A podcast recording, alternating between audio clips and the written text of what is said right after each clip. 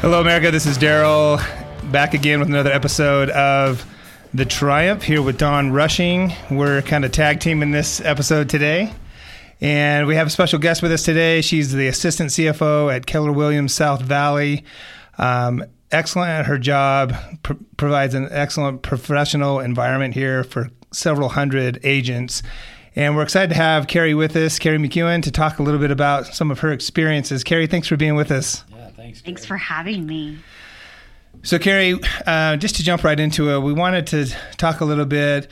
You've been awesome to share a little bit of your story with some of the agents around the office about your experience with addiction to drugs. And um, we wanted to talk a little bit about your journey. And I think to start off, I kind of wanted to start um, maybe back in the beginning and get a little bit of an idea of kind of what your, where your mindset was at and kind of where you felt like the trajectory of your life was at the time. How old were you, Carrie, when you started, when you realized you had an addiction to, to drugs? Well, I believe it started honestly with my first surgery that I needed to have after I had had my fourth child.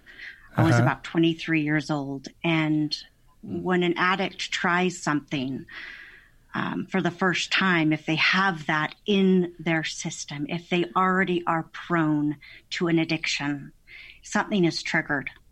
And so I believe my addiction started with the very first pill I took post surgery, um, just after I'd had my son, my last child. So you had your fourth child, so it wasn't like uh, you were a teenager in high school or anything like that. This was a surgery that you'd had, so this is pain medication that you were prescribed. Correct. I'd never had any alcohol, um, nothing of Yeah. that nature.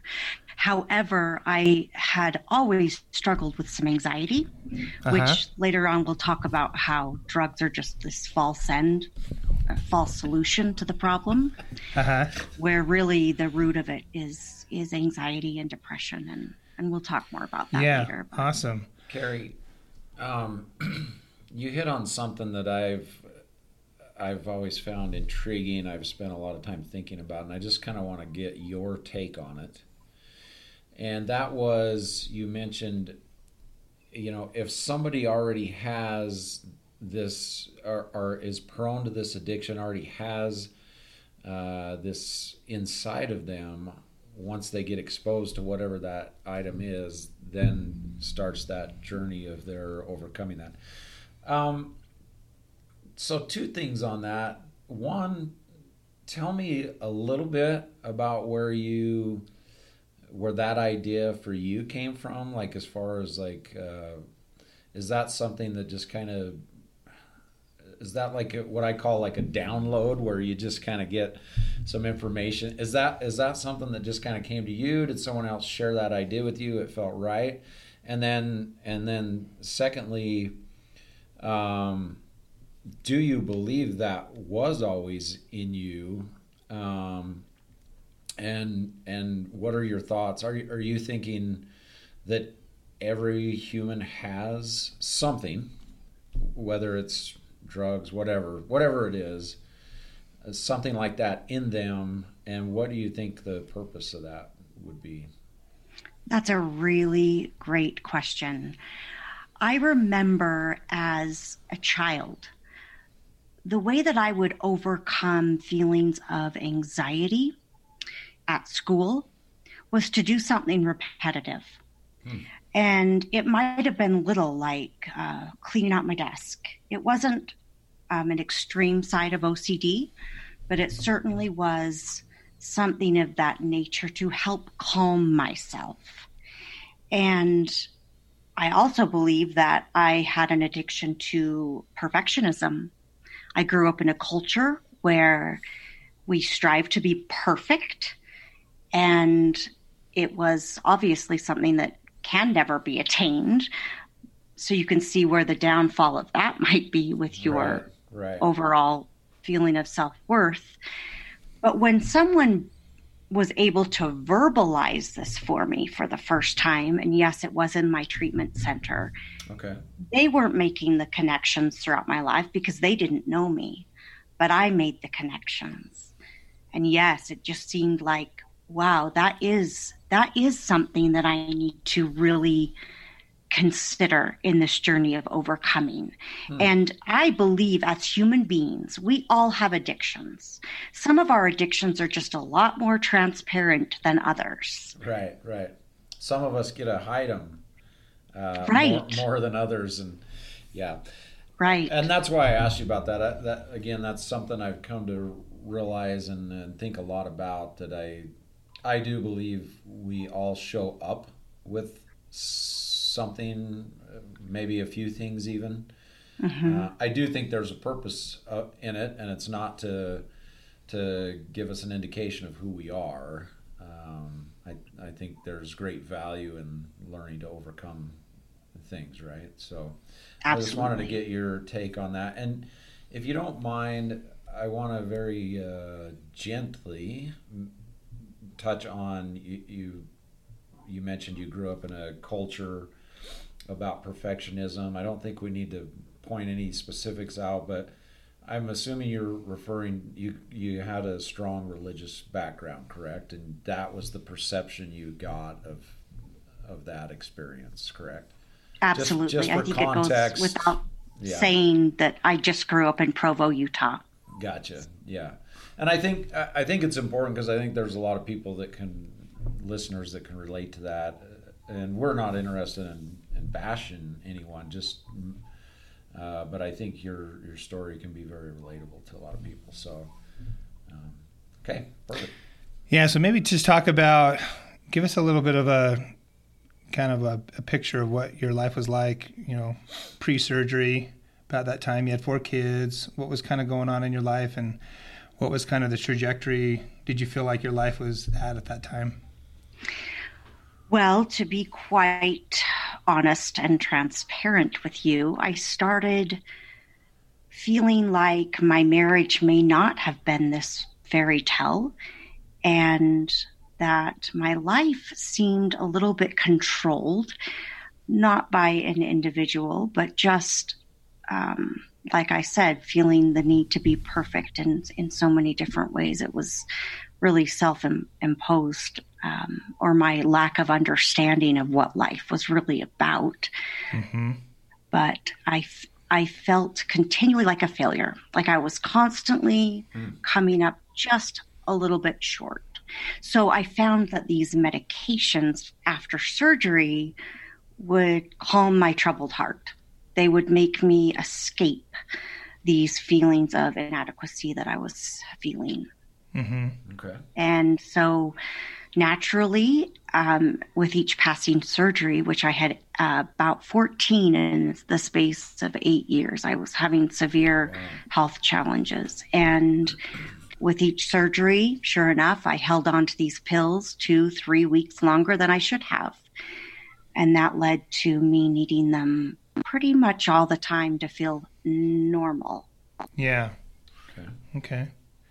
So, do you want to share with us a little bit about your journey? I know you had some some thoughts that you had put together, um, kind of like what that whole experience was, and and uh, kind of what you went through. Well, oh, I yes, Don. Oh, sorry. Well, in line with with where Daryl's going, I I was curious. Um, so you had you said fourteen surgeries uh, yes. within the span of how many years? Eight years. Eight years. Okay, so you were easily two every every year. Mm-hmm. Um,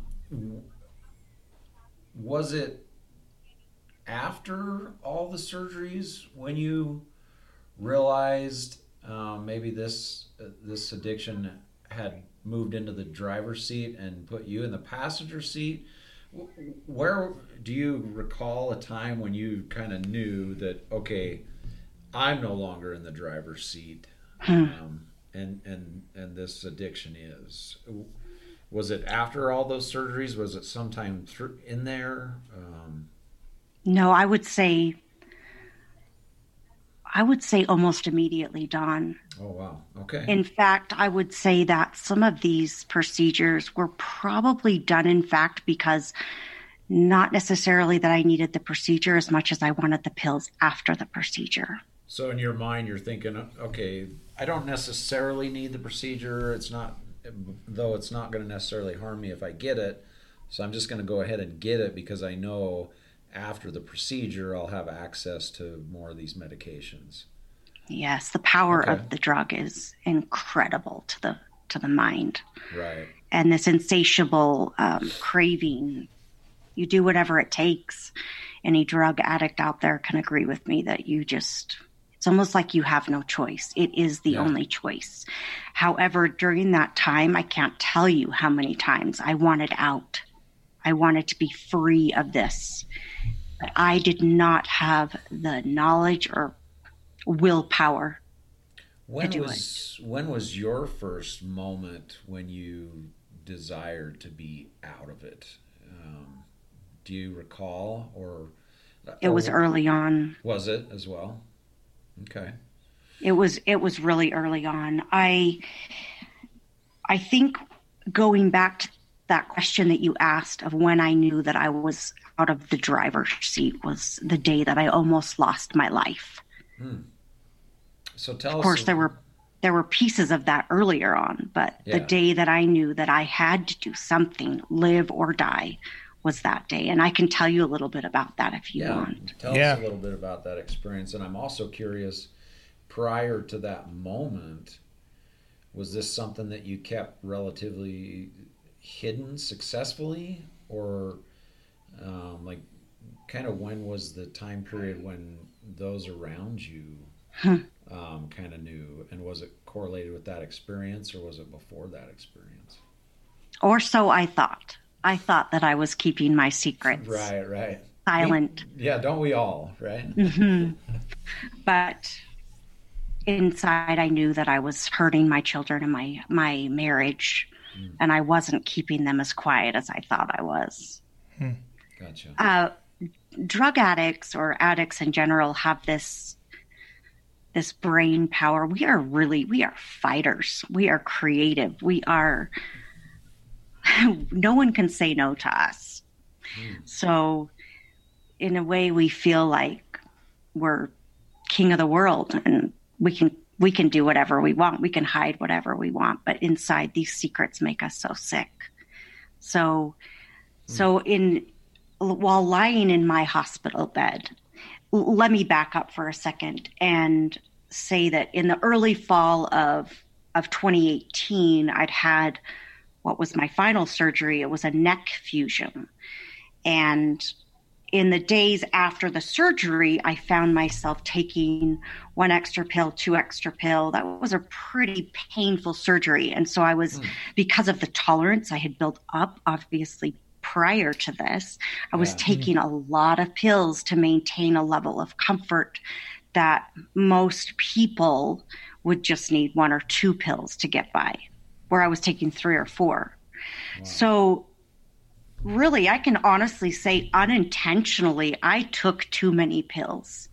And this this was the week of thanksgiving and it's all a blur to me because i had turned completely crazy. I had stayed in bed for 3 days and i had lost my mind. Mm. And finally i guess the day after thanksgiving my family decided she's got to go to the hospital so we went to the ER, and my systems of my body were all shutting down. And had I not gone that day, I probably would have lost my life. So, to that, I am very grateful for my family and for their decision to do that. What's interesting is I remember being in the emergency room and just opening up like a book to my family and telling them all of these mistakes that I'd made and my addictions. I was finally admitting to them, which is really a huge thing for for an addict to do. And I knew that some of the things I told them that day hurt them. And I was still a little bit in and out of whatever it was that I was dealing with. I remember seeing in grids, my body was shutting down and so but but just releasing that it was like finally having the permission to just release okay they know that i'm a drug drug addict finally although they knew much earlier. Just being able to say those things was the first step in healing. And so I, I want to read right from my journal because I find that writing is a very healing mechanism for me to to overcome something. And also it also allows me the ability to go back and reflect on experiences that I've had. So that heaven forbid I ever have these challenges again I will be able to see that you know what I overcame and I survived once and I'm going to do it again. So so I just want to read read from you starting on with with this my liver was really the main issue uh, with my organs. So my liver, liver was angry and inflamed to nearly toxic levels. I spent a week recovering in the hospital regaining my strength and allowing my organs the proper time to heal. It was also at this time that i let go of my pride and admitted i needed serious help. I was honest with myself and I was honest with my family and shared that over the last several years, I had relied heavily upon pain medications to bring relief to discomfort. With each surgery I had, I held on to them for too long in the recovery process. I also and asked, acknowledged and asked for forgiveness from my hospital bed. That and I would I promised them that I would check into a recovery center. However, it frightened me. Um, I wanted to free myself and them from these horrible habits that I had identified with them. And as we talked about earlier, these habits aren't the root of the problem. The drugs are just a false end or a or a false solution to a real problem that was much greater than that. So for 51 days, I spent away from my family. Hmm. Even just talking about it is it's pretty traumatic. But I spent it in this home in Draper for women. And for 51 days, I shed tears every night, feeling isolated. And for 51 days, I worked like I had never worked before. And every day I sort through my emotional scars, my trauma, and much needed healing. I was surrounded by angels, both living and unseen souls. And certainly my deceased grandparents and my niece Sarah, and even my grandchildren now that I have, I know they were watching over me and, and with me during this period of isolation because they were vested in my soul. They wanted me to live. These loved ones carried me, they soothed my broken heart, never abandoned me and always encouraged me to just take that next step. And the earthly angels, including my parents and my family, and those doctors, those physicians, those skilled physicians in that uh, home were there for me. And these physicians who knew these battles better than I did would end up saving my life also in this new called home that that was that I lived in. I was told at that point by my former spouse that I would never be returning to my home. That mm. and and I, and I have such compassion for him and the pain that I caused him, and I can say that now. But at the time, I was quite hurt and angry from that. Um. So from that home, I I had one day about six hours to find a place to rent and I found a home that was probably about four miles from my home that I raised my children in. So it was just like just close enough, but so far away at the same time. And I remember crying myself to sleep every night in that home thinking, I just want to spend one more night under the roof with my children that hmm. I in the home that I raised them in. Well, months went by and I graduated from three levels of treatment. And each day I learned to persevere and move forward and eventually find happiness again. And at that point, I not only learned how to survive, but how to thrive. And now I'm learning that here at Keller Williams, which was my second chance at life, I'm gaining new friendships. And this place has become a home for me, and very much my family lives within these walls every day from nine to five. And I felt like this sense of belonging again. Because with, with addiction, addiction is very isolating and very, you feel very alone. Where in a place like this, you feel like you contribute, you're a part of a family. And, and months passed and my children came back into my life and are now fully, but that took a lot of time and a lot of tears to regain their confidence in me. And here I am, um, a year and a half sober in this this month, this coming month. Oh wow! That's awesome. And I owe that to to this experience that was heart wrenching. I, I, I want to paint a picture for you. These treatment centers are kind of like the movies where you sit in a round circle and say, "Hi, I'm Carrie, and I'm an addict." Really, I've always wondered, And what's that? I I've always wondered that how Yeah. accurate those depictions are. And my the only thing I didn't realize was that here I was sitting in a circle with uh, meth addicts, with prostitutes, with cocaine addicts, and heroin addicts. Oops. and at times in the beginning, when I was still prideful, I I felt like, well, I'm not like any of them. I I'm just this housewife who happened to fall into addiction hmm. of of pain pills. But in time, when I became humble, and a lot of that was through the 12 steps of addiction with Alcoholics Anonymous, um, you become humble and you realize really our differences are far, our, our similarities, we have far more similarities than differences, and our differences are few. Even though we were maybe brought up differently and I didn't struggle with some of the same issues, a drug is a drug is a drug, and an addiction is an addiction. So we were all there for the same reasons, and we became sisters in that home. And some have stayed my friends since. So That's awesome. Um, it's heart wrenching listening to that story and thinking about your your kids and and you describe how you were feeling. I'm I'm curious to know, like I, I imagine someone listening to this and maybe relating with that pain or that isolation that you felt. What advice would you give, or what what counsel would you give in terms of you talked about learning to survive and then learning to thrive? What did that look like? What advice would you give to someone that goes, you know what, I, I know that pain. I feel that like every day and I hate it. And I don't know how to I don't know how to survive. I don't know how to thrive.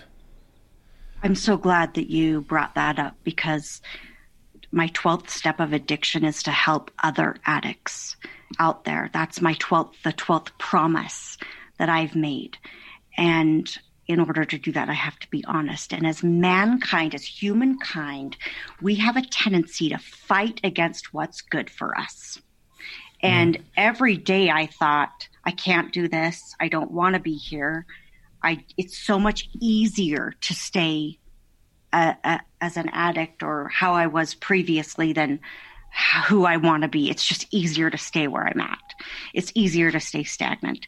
And there's a story. I guess I had been in the treatment center about a week and it was so hard because those places, they kind of unbuild you, but for the purpose of rebuilding you to build a new foundation. Right. So it was like four o'clock in the afternoon at the treatment center. And I just thought, I, I had met with my therapist, and of course, he'd called me out on stuff that I was completely guilty of, but was too prideful to admit. So he said, Well, Carrie, I know you're not a runner, so you're going to be just fine. And in my mind, I thought, Oh, challenge accepted. I'm the most stubborn person alive. So, like two hours later, I just bolted out the front door. And this is the middle of December. Okay. I had Ugg boots on, and I don't even think I was wearing a coat. I walked three miles to the gas station and used the, the gal's phone across the countertop to call my spouse. And he, he came out with my parents to the gas station and he said, Carrie, you don't have a home. This is your only home. So your idea of coming back to the kids and the dog is not even an option. So with tears, they returned me to the treatment center. And of course, I was punished for a week. I couldn't make a phone call. It's like jail. You have three calls a day or whatever. And they had to take away that privilege from me for a week just to learn from my lesson of running away. But that's just to illustrate the fact that as human beings, we fight against what's good for us.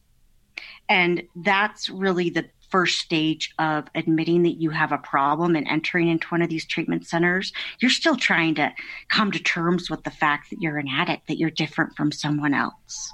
Yeah. But I've stopped I've stopped labeling myself even though they tell me that an addict will always be an addict. I've had to stop labeling myself as such. I label myself as a survivor because you can't, in this world of healing, you cannot be a victim. Victims never heal, yeah. survivors heal. Correct. And you have to start identifying more with that side than the latter. Yeah. Yeah, and that's a great that's a great one, Carrie. And you've you and I have talked about that very fact before. And you've shared that with me, and and I have a, another close friend that uh, has been through the AA program, uh, and uh, yeah, you know, she said that same thing. How they always uh, uh, say, you know, you want to carry with you that label of addict. Uh, she's gone the direction of you to say, no, I actually rise above that, and I'm not that. I'm a survivor. I'm a thriver um, and I think that's a good point because, you know, we are the stories we tell ourselves, mm-hmm. and mm-hmm. we're going to act those stories out, um, whatever whatever that self talk is. And you're never going to be, you're never going to rise above your own self image. And right. and so yeah, I I found that very powerful when you and I were talking about that, and you shared that idea with me uh, it was already something I believed in, but you know, th- those are the little things when I'm talking with someone and they point those things out. I'm like, that's how I know I'm a, among a, or around a giant. You know, when they have ideas bigger than the rest of the world. Because um, yeah, the rest of the world, the ideas we're victims, um, and I would say, you know, 85 ish percent of humanity right now is in the victim stage. And, um, you know, well, they did this to me, or my, my government is the problem, or, or she said this, or, um, and they never rise above that self image of a, of a victim. Um, and, and the reality is, is we're always, whatever I've been in my past, uh, that's still part of me, of mm-hmm. course. Um, but it's it's not my future by by any means. Um, you know, one as you were talking about, you know, when you talked about the challenge accepted from uh, about uh, being a runner, um, let me ask you this, Carrie and I know we've talked about this a little bit before, but I've never really, uh, I don't think we've ever really dove deep on it. I'm curious your take about, um, so in line with you accepting that challenge to to run, um, how much of that, how much of this, how much of, the, of what you deal with on a daily basis, or um, or how much do you think in general as humans um, the idea of control over virtually every everything? Um, i don't know how, how big of a role do you think that played in in some of your experiences? And and how do you view um, like what is your take on control uh, even in your own life uh, or over your own life or whatnot. Tell us, uh, what's your thoughts on that? I'm really glad you asked that because for some reason a couple days ago this this thought came into my mind because I was dealing with a challenge, an everyday challenge, and I was at home. And I was able to work through this issue in my mind in a different way than I would have four years ago. Hmm. And that showed some healing on my part that I don't have control over over everything. One thing I want to touch on is that, and I spoke with Daryl about this earlier, the definition of insanity is when you do something over and over and over again and expect a different result. Mm. And you are insane when you do these things over and over and you still get the same result. Like right. a means to an end, popping a pill, a means to an end. Do it again. Oh, same result, same result. You're yeah. insane. And and you have to come to terms to that you have to uh, be honest with yourself and say okay i've got an issue so i remember when my children were all growing up they, every day they had the perfect hair they had the perfect heart they had the perfect bow they had the perfect outfit i've grown so much from those days i have found to embrace the chaos and that it's a beautiful life. Do I still have to think about these things? Yes, because my natural instinct is to go back in default. Whoa, whoa, what's happening here? I'm not, I, I want control, but I don't. Now I've learned that it's okay. But that was a real struggle for me, Don, growing up and even into my marriage. And it, it was interesting because when you're when I was punished for walking away that week, that was the first time that I ever recall really feeling a consequence for being. I think before I had gotten out of consequences, I felt like I was was above all that. But when someone told me that I couldn't make that phone call, that was like my lifeline.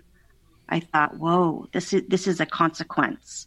I it's a it's not only a natural consequence, but it's an imposed consequence hmm. where someone else had a decision that changed something I did or or was upsetting. I, I will be honest with you and say that through decisions while under the influence and I still take full part in them and responsibility, I was actually excommunicated excommunicated from this church that I had grown up in. And that was another moment that I recall thinking, wow, I don't have control. This is in someone else's hands. And it, it took me a year to sort through those feelings of, wow, I've been completely abandoned again, mm. not by family this time, but by an organization that I've really worked so hard for and served many years for and now they don't even want me and that was something that i it took a year to recover from and and i've i've been rebaptized into that church but my mindset is much different now and i take i take what i believe and i hold on to it and i leave the rest Hmm. Where before I had to take everything, I had to accept everything. But I just leave what I know I can't can't do. Gotcha.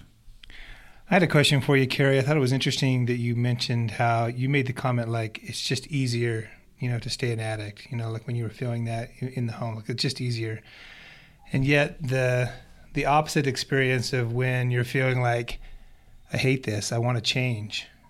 Like can you speak a little bit to the duality of that? Like what makes a difference in the one moment where you're like i hate this. I need to change. I want this. And then when you're in the other moment where you're like it's just easier to stay an addict. Like i just leave me alone. I just want to stay this way.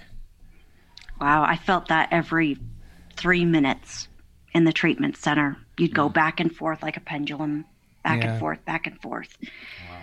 And you have to go in with that mentality that that's just how you're going to feel for the first three months yeah. You know what it's like when you're an when you're an addict and you earn that one week chip at an AA meeting, you feel like you've conquered the world that week.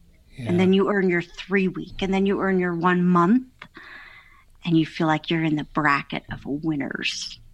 Yeah. Because your your life at that point is hour to hour. I remember, and I want to speak to these these souls that are struggling right now. When you decide to make a change, it's going to be painful, and you're going to have to go through pain without dulling it, without removing it because of a drug.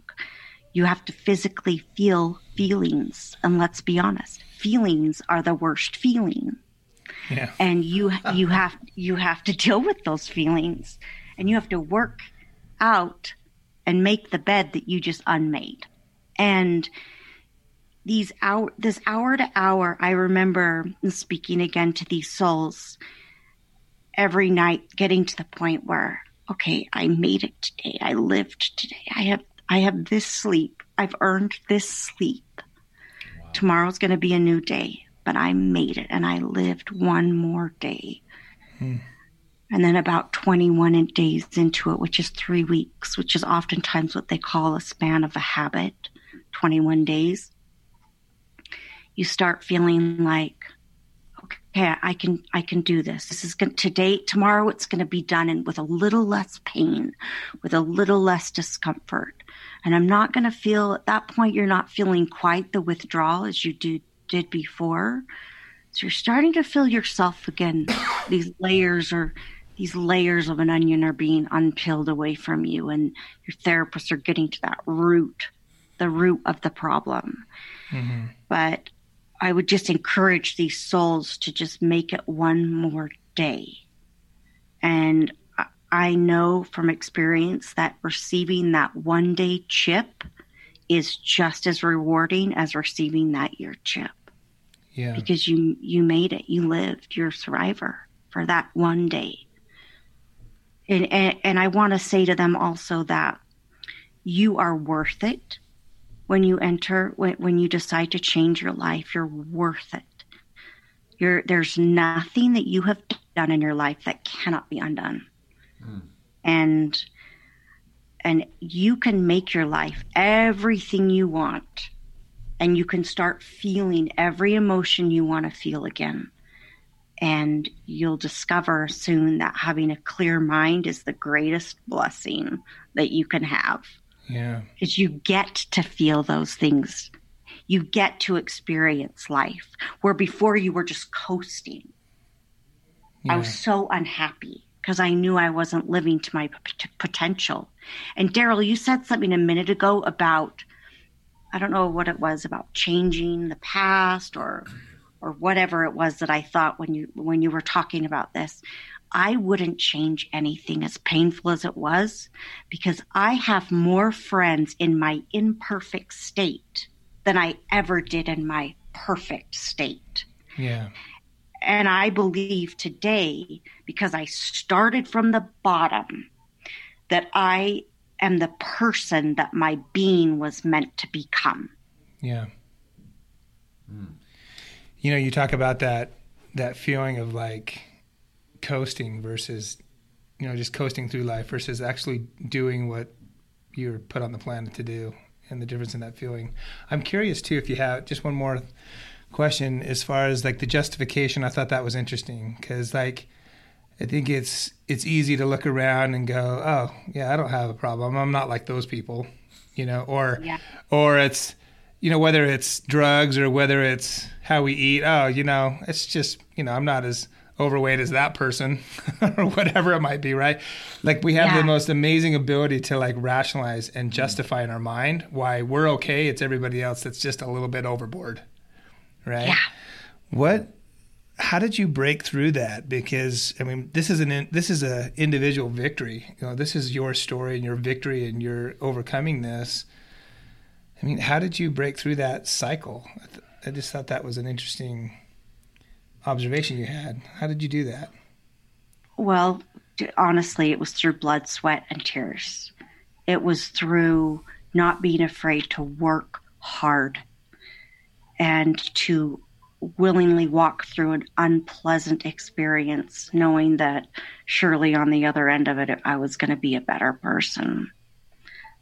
But what was it that made you realize that hey, you're really not that different than the person who's the meth Isn't addict? that true? Yeah, like what was it a counselor? Was it something? Was it an experience? Something hit you in the head and said, "Hey, you know what? Maybe I really do need to like pay attention to this because I'm really not that different."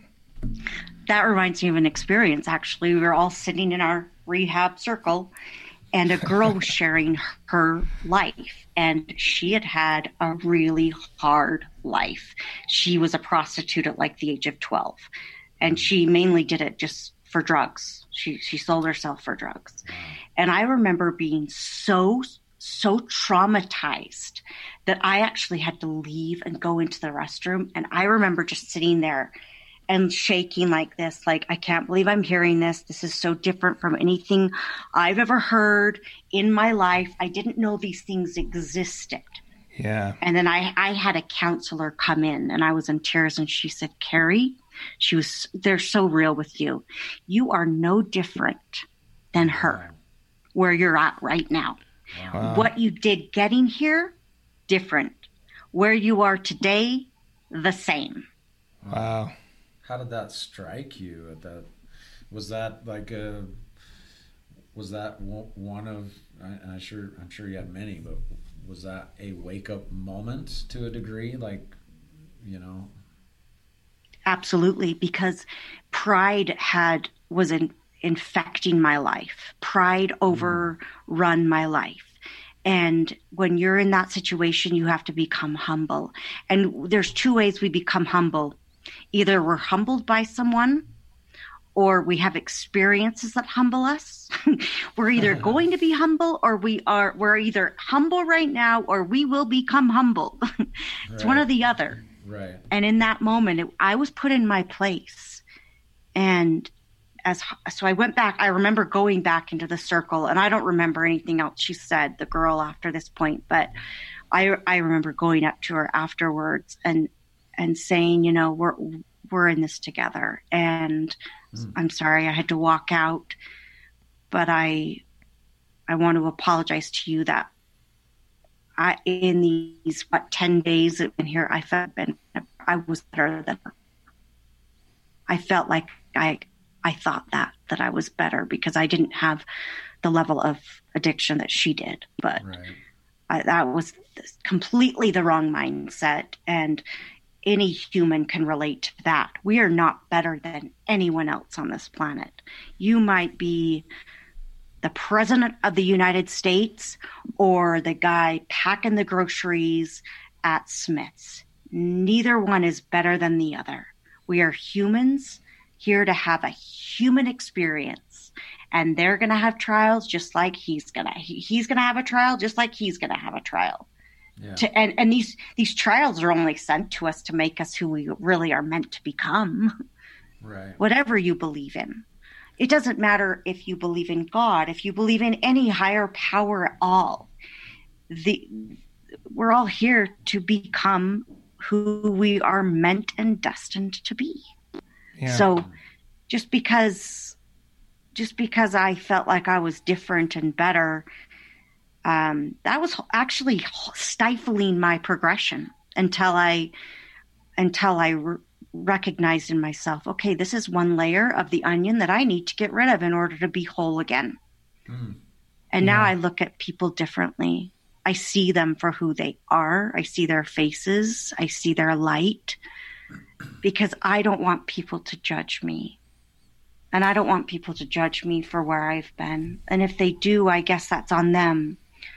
But no yeah. one wants to be judged everyone just wants to be loved and where there's right. judgment it's hard to love that's interesting so let me ask you then um, you if i'm understanding you correctly you're saying that um, by you not judging anyone else um, you feel like that frees you from um, any judgment placed upon you if it ever is because amen. Okay. Yeah I, I i've learned and i've heard this i heard this quote there is no one i don't like after i know their story. Oh, we all have a story. Yeah. Wow. there is no one you won't like after you know what they've been through. You'll have compassion on that's, them. yeah, that's powerful. And that compassion will take place. That that compassion will take over judgment Wow, thanks for sharing that. I'd I'd never heard that before, and uh, um, yeah, that resonated really well, though. Thank you. Awesome. Carrie, we're going to take a break right here, but when we come back, I want to talk um, a little bit about what were some of the habits that you changed and put into place, whether it's through the 12 steps that really put you back on the path to uh, get back in the driver's seat in your own life. We'll be right back after this.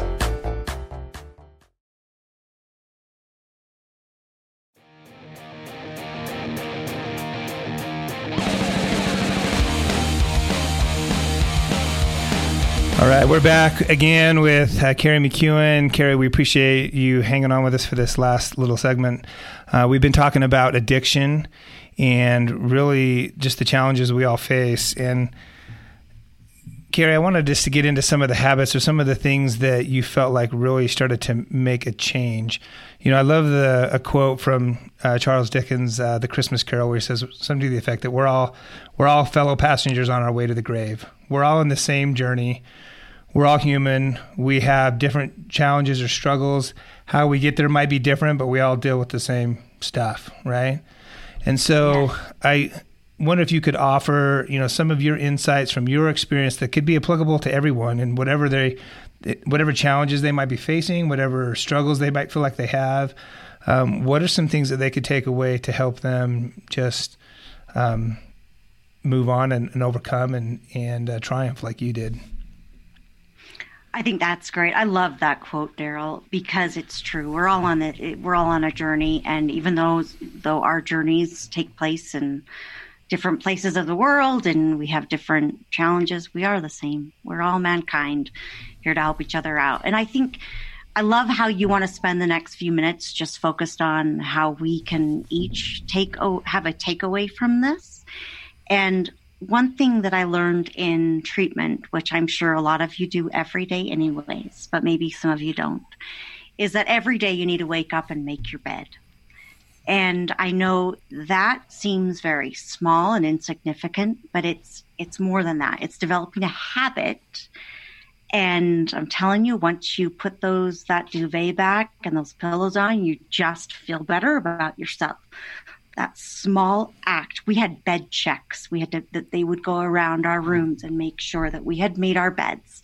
And at that point, it's because we were like in our infancy of learning new things. But, and you don't have bed checks every day. Your mom's not in your house. But I'm telling you, this small, simple practice will make your day better. And plus, it learns, it teaches you a little self discipline. So that's something that we can all yeah. um, apply. I but I thought too, we could focus on the 12 steps, which many of you may not even be aware of. And maybe as we discuss these things as listeners, we can think about challenges as challenges in our life that we want to overcome or maybe addictions that we want to overcome and how these steps they're pretty inspired steps I, I mean i was never an alcoholic but if you ever really want to learn about addiction, this Alcoholics Anonymous, which in the in the club we call the Big Book, it's it's really it's like scripture to us. Yeah. So uh, and it's I mean it's been around for a long time. It's tried and true, but these twelve steps even though they sound uh, like spiritual, again, I want you to reflect on your higher power, whether that be God or or whether that be a spirit or just an even an energy that you feel, because it's the you have to you have to identify what your higher power is and what's what's going to help you through this journey of life before we can make any changes. So I'll just begin with the first step and that is admitting that we were powerless over alcohol. Now, alcohol can mean anything. I was powerless over a prescription drug, and my life had become unmanageable. Admitting that, like I said, unlayering that those levels of pride that I had, I had to admit, yeah, my life's pretty messed up right now. And guess what? I was the root of the problem. I, I made it that way, this beautiful mess. Uh, number two, I came to believe that a power greater than myself could restore me to sanity. That it was going to take something other than myself, because I am not enough. I am insignificant. I needed something of a greater power to help me. Number three, I made a decision to turn my will and my life over to the care and safekeeping of God or my higher power as I understood him at that time. And we all have different levels of understanding of who God is or who this being is. And so you have to do it at that moment. Think about who you know in that space at that moment. Number four. Those first three steps, I'm, that's a lot of letting go. I know, yeah, right? True. Yeah, that's like a. letting go of the control. Exactly. Yeah. Exactly. Yeah. It goes back to what you said, Don. Four, I made a searching and fearless moral inventory of myself. You know how many pages of journal I took up just on this step alone? Hmm. A moral inventory of everything that I maybe done wrong or I felt like I'd done wrong. You you have to do that. You have to identify the problems before you can fix them, right? Yeah. Right, right. And then the next step, not easy, I admitted to God, to myself, and any other human being that I had done wrong to, the nature of my wrongdoings. I felt like I had a moment of that in the hospital, but I didn't. It was almost like I was just giving the words. I was just saying the words and I didn't mean them. Until I was in the treatment center, did I really mean that I was sorrowful for the for sorrowful for those things that I had done wrong, that I had taken ownership, complete ownership over them. Mm. And at that point you have to be ready, number six, to be to have God remove these defects. I remember my counselor had me write these things down and made me stand in a room with a fireplace. It was an outdoor fireplace, and he had me burn them. Wow. So that I could finally, he knew that the person that I was, I was never going to be able to forgive myself for the things that I had done. So he, I needed to have a physical representation of letting go, of letting it burn in right in front of my eyes, and that I was ready to remove these defects finally. Mm. You, you can never change without a willingness of heart. You can never change if you guys have anything to add while I'm saying these steps, no, we're on awesome. step seven. Just jump right in.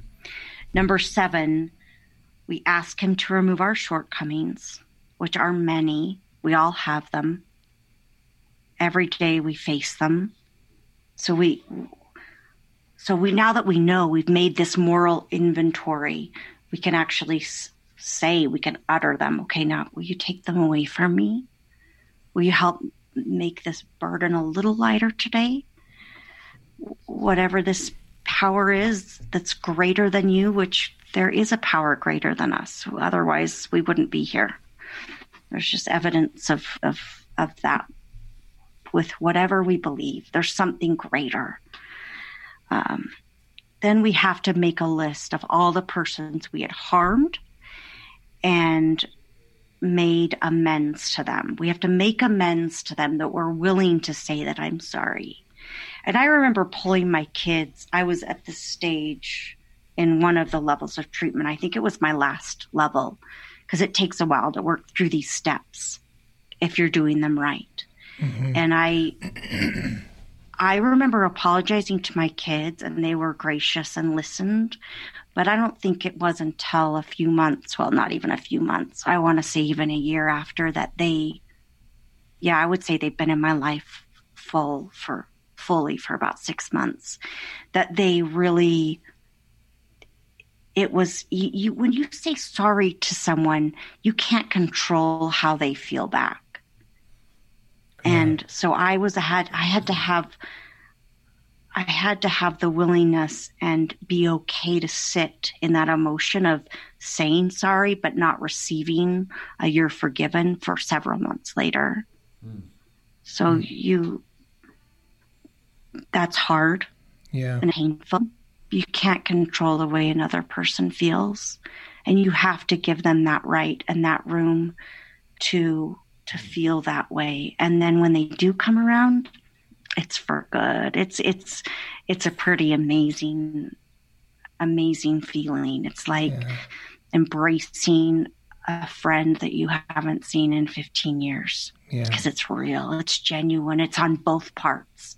It's not just one person wanting it and the other not ready to receive it. Uh, number nine, I make a direct amends to such people whenever possible, except when it would be to injure someone or myself. So you can imagine some of these poor addicts that have really hurt, say, other drug addicts. Maybe they've had friends die because of them, because of dealing. They can't, that would just harm. You can see in some instances where that would harm the other party. Yeah. And I've even seen that with in treatment. I saw that with parents, a, a mother with her children. It would have been harmful for them to even connect. Mm. And you have to be okay with that. But that's an important step of of this 12 step process. Number nine or 10, excuse me, you continue to take personal inventory whenever you're wrong, which means I'm not still per, no one's ever perfect in this, in this process or life. And then you promptly admit it. So when you're wrong, you admit it. When you're wrong, instead of having it build and build and build to the point where you can't handle all this emotion, so you want to suppress it with something. But just yeah. think if, if we woke up every day, did something wrong, oh, hey, I'm sorry, I shouldn't have snapped at you like that. Or that was quick to judge of me. I shouldn't have done that. You get in the habit of, of doing something mortal and then having a better way of, of fixing that. Kind right. of an immortal, uh, uh, an angelic response of, "Oh, I shouldn't have snapped, or I shouldn't yeah. have judged, or I shouldn't have said." Said because then you things. can just move on rather than suppressing it or trying to hide it, or you have to. Yeah. Because, like I said in the beginning, secrets secrets always make us sick. They always yeah. make us sick. Hiding things make us sick. Mm-hmm. Yeah. Suppressing makes us sick. 11 we sought through meditation or prayer to improve our conscious contact with God as we understood Him, praying only for the knowledge of His will for us and the power that He had to carry it out. So that's saying in my it, this is Carrie this is Carrie's version of that that I'm humble enough to let a, a higher power take control of my life and guide me because I can I can tell you right now, Carrie would have never chose, chosen this path, but I would have never been refined or put in that fire had it not been because of my higher power. He knew he was molding me into something better, more relatable and I, even though we would have never chosen that, this to me says, I'm going to have the faith in this higher power or God to carry his plan out on me. Mm. Let his plan work in me and let me be evidence of that plan for him. So letting 12. go of control again. Yeah. What's that? Letting so go. Letting go of the control. Yeah. Oh, it's so hard and yet so necessary. Right. Okay, the 12th step. This is my favorite because each one of us can do this every single day when we wake up with a clean slate. Mm. Having had a spiritual awakening as a result of these steps, we tried to carry this message to alcoholics, and I might add to addicts, to everyday pe- to normal everyday people, to colleagues at work, to friends on the street, to our loved ones and to practice these principles in all of our affairs. You, you are your greatest example of what you have survived. You are your greatest example of what you've overcome. Let your story live in you, the good, the bad, and the ugly by who you are today. And I guarantee you, as I have, you will relate to so many more people when you're willing to become transparent and mm-hmm. honest and humble and saying, Yeah, I was kind of a screw up, but look where it got me. You know, it's because actually of an associate in one of these levels of drug treatment that I got this job at Keller Williams. Hmm. Wow. Wow. Yeah. Uh, he said, "Hey, there's this job opening at this place. You should you should try for it." And I was so I was so scared, and I took I took a chance, and so out of this pretty ugly experience came something so beautiful. Yeah. That that I would have never had had I had the perfect life. Right. And I'll I'll be honest with you and say that some nights are still hard for me. Some nights I still cry myself to sleep because I feel really alone. Mm. And I don't know if that's because I lived 23 years under the under in a marriage and under the roof with my own children, but it's it's a new life. It's a life of peace. I have a grandchild now and I know that soul, that little soul, I knew her before she came to this earth. And the first time I held, her, I remember thinking, you took care of me in my darkest moments. I'm an, it's my turn to take care of you.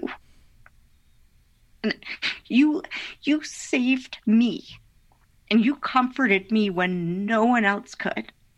And now it's my turn to comfort her.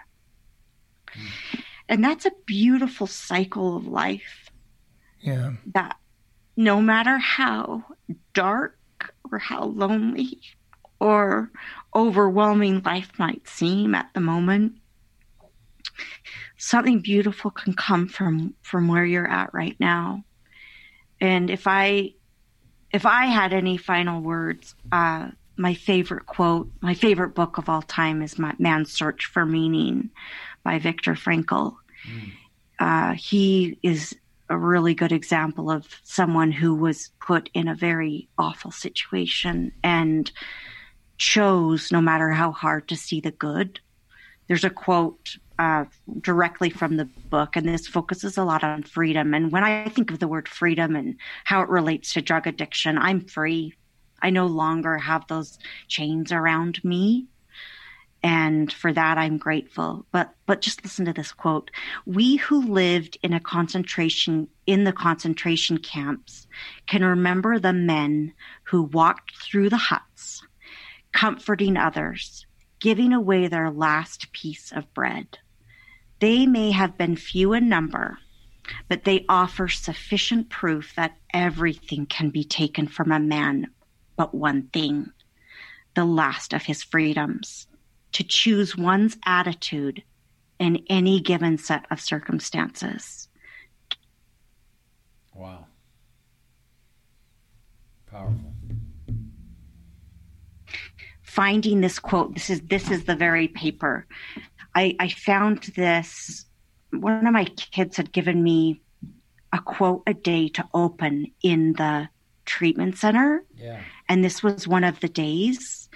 And before I left that treatment center, I thought, oh, how can I leave my mark with these women? How, how can I, what's a way of saying that I love you to have hope? And so I posted this on the window of the center that you go each night to get your medications so that they could read that each night as they as they left. And it's or as they got their medicines. And I've been back to that treatment center since I spoke to a group of women. And that was pretty powerful because I remember at the time when I was just starting out and we had guest speakers I remember thinking how did that person make it one year without drugs yeah. And here I am. I'm at a year and a half and I have a lifetime to go. Yeah. Of of just being clean. So yeah. Kira, your story is beautiful and really inspiring, and it's exciting to see your life now and what you're doing and the success you're having, and to hear from hear you talk about some of the things you've overcome. Just one last question, just in closing: if there's anyone listening to this who feels like they need some help or they're struggling, or maybe they're a family member who feels like they have a family member who's struggling or needs help, what advice or what do you recommend that they do? Well, first to those souls, I think it's admirable that they're in a place that they know that they need help. Mm. That's the first step. Yeah. And the second is that there are resources all over our community. And when you're in those places, resources to help you get through them. Yeah. And no one is without help. Yeah. Even the even the drug addict on the street right now, um, who who just doesn't even know if he'll make it through the day. Mm. There is hope and it's just around the corner. That you know that that book, The Alchemist. It's one of my yes. favorite, where they describe a pyramid or or a mountain, a great mountain, and this this man says that so many quit right before the peak, right. where they yeah. can oversee the land and view those pyramids. Don't quit before the peak, before the summit, right. because I guarantee you, you're just feet, just inches away from taking in that view. You just have to make it a few more inches and and ask someone for help. And if when you when you're willing and you're submissive and humble enough to ask, that's the first step in getting help. Yeah, Carrie, and I think you're really just hitting on the probably the biggest reason why um, or the you know one of the most important reasons why I wanted to have you on the show was uh, just so you know. I think there's a lot of people, and and I've had my dark moments.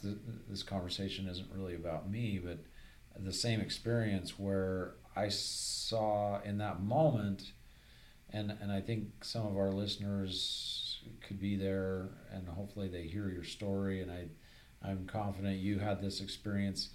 That that deepest, darkest moment uh, where I was ready to just throw in the towel, but I saw someone's light, and by seeing by seeing their light, it was all I needed to just just try one more time, and uh, and that's that's really uh, yeah, I think that's very valuable. Having you today and, and just letting people see that light, like you were saying when you when those women came back and uh, at the treatment center when you were there and and you're seeing their light going how in the world have they gone a year and now now people are seeing your light and and uh, you know another thing that's always impressed me about you is your courage and willingness, uh, and very, very willing to be transparent.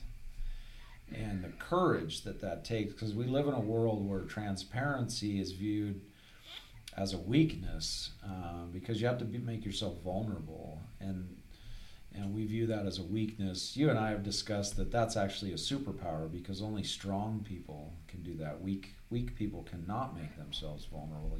You have to be very powerful and and I've recognized you as a very powerful individual through your transparency and and I often think about how our world would be instantly changed if we were if we had the courage to and we created a space where people were safe to be transparent.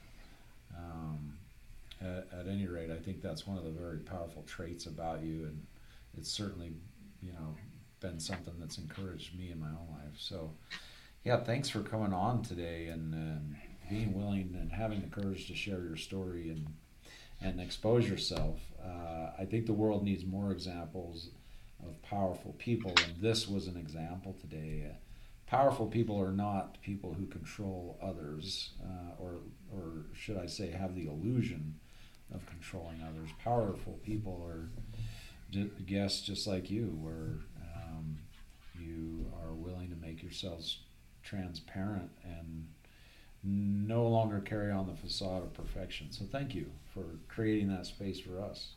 Appreciate it. Yeah, thanks for sharing your story. It was inspirational, and uh, that's what this podcast is all about. is about triumph, and we appreciate you sharing your triumph with us, and hopefully, uh, all those who listen to it can gain inspiration from that. And we appreciate you giving us your time today. Thank you.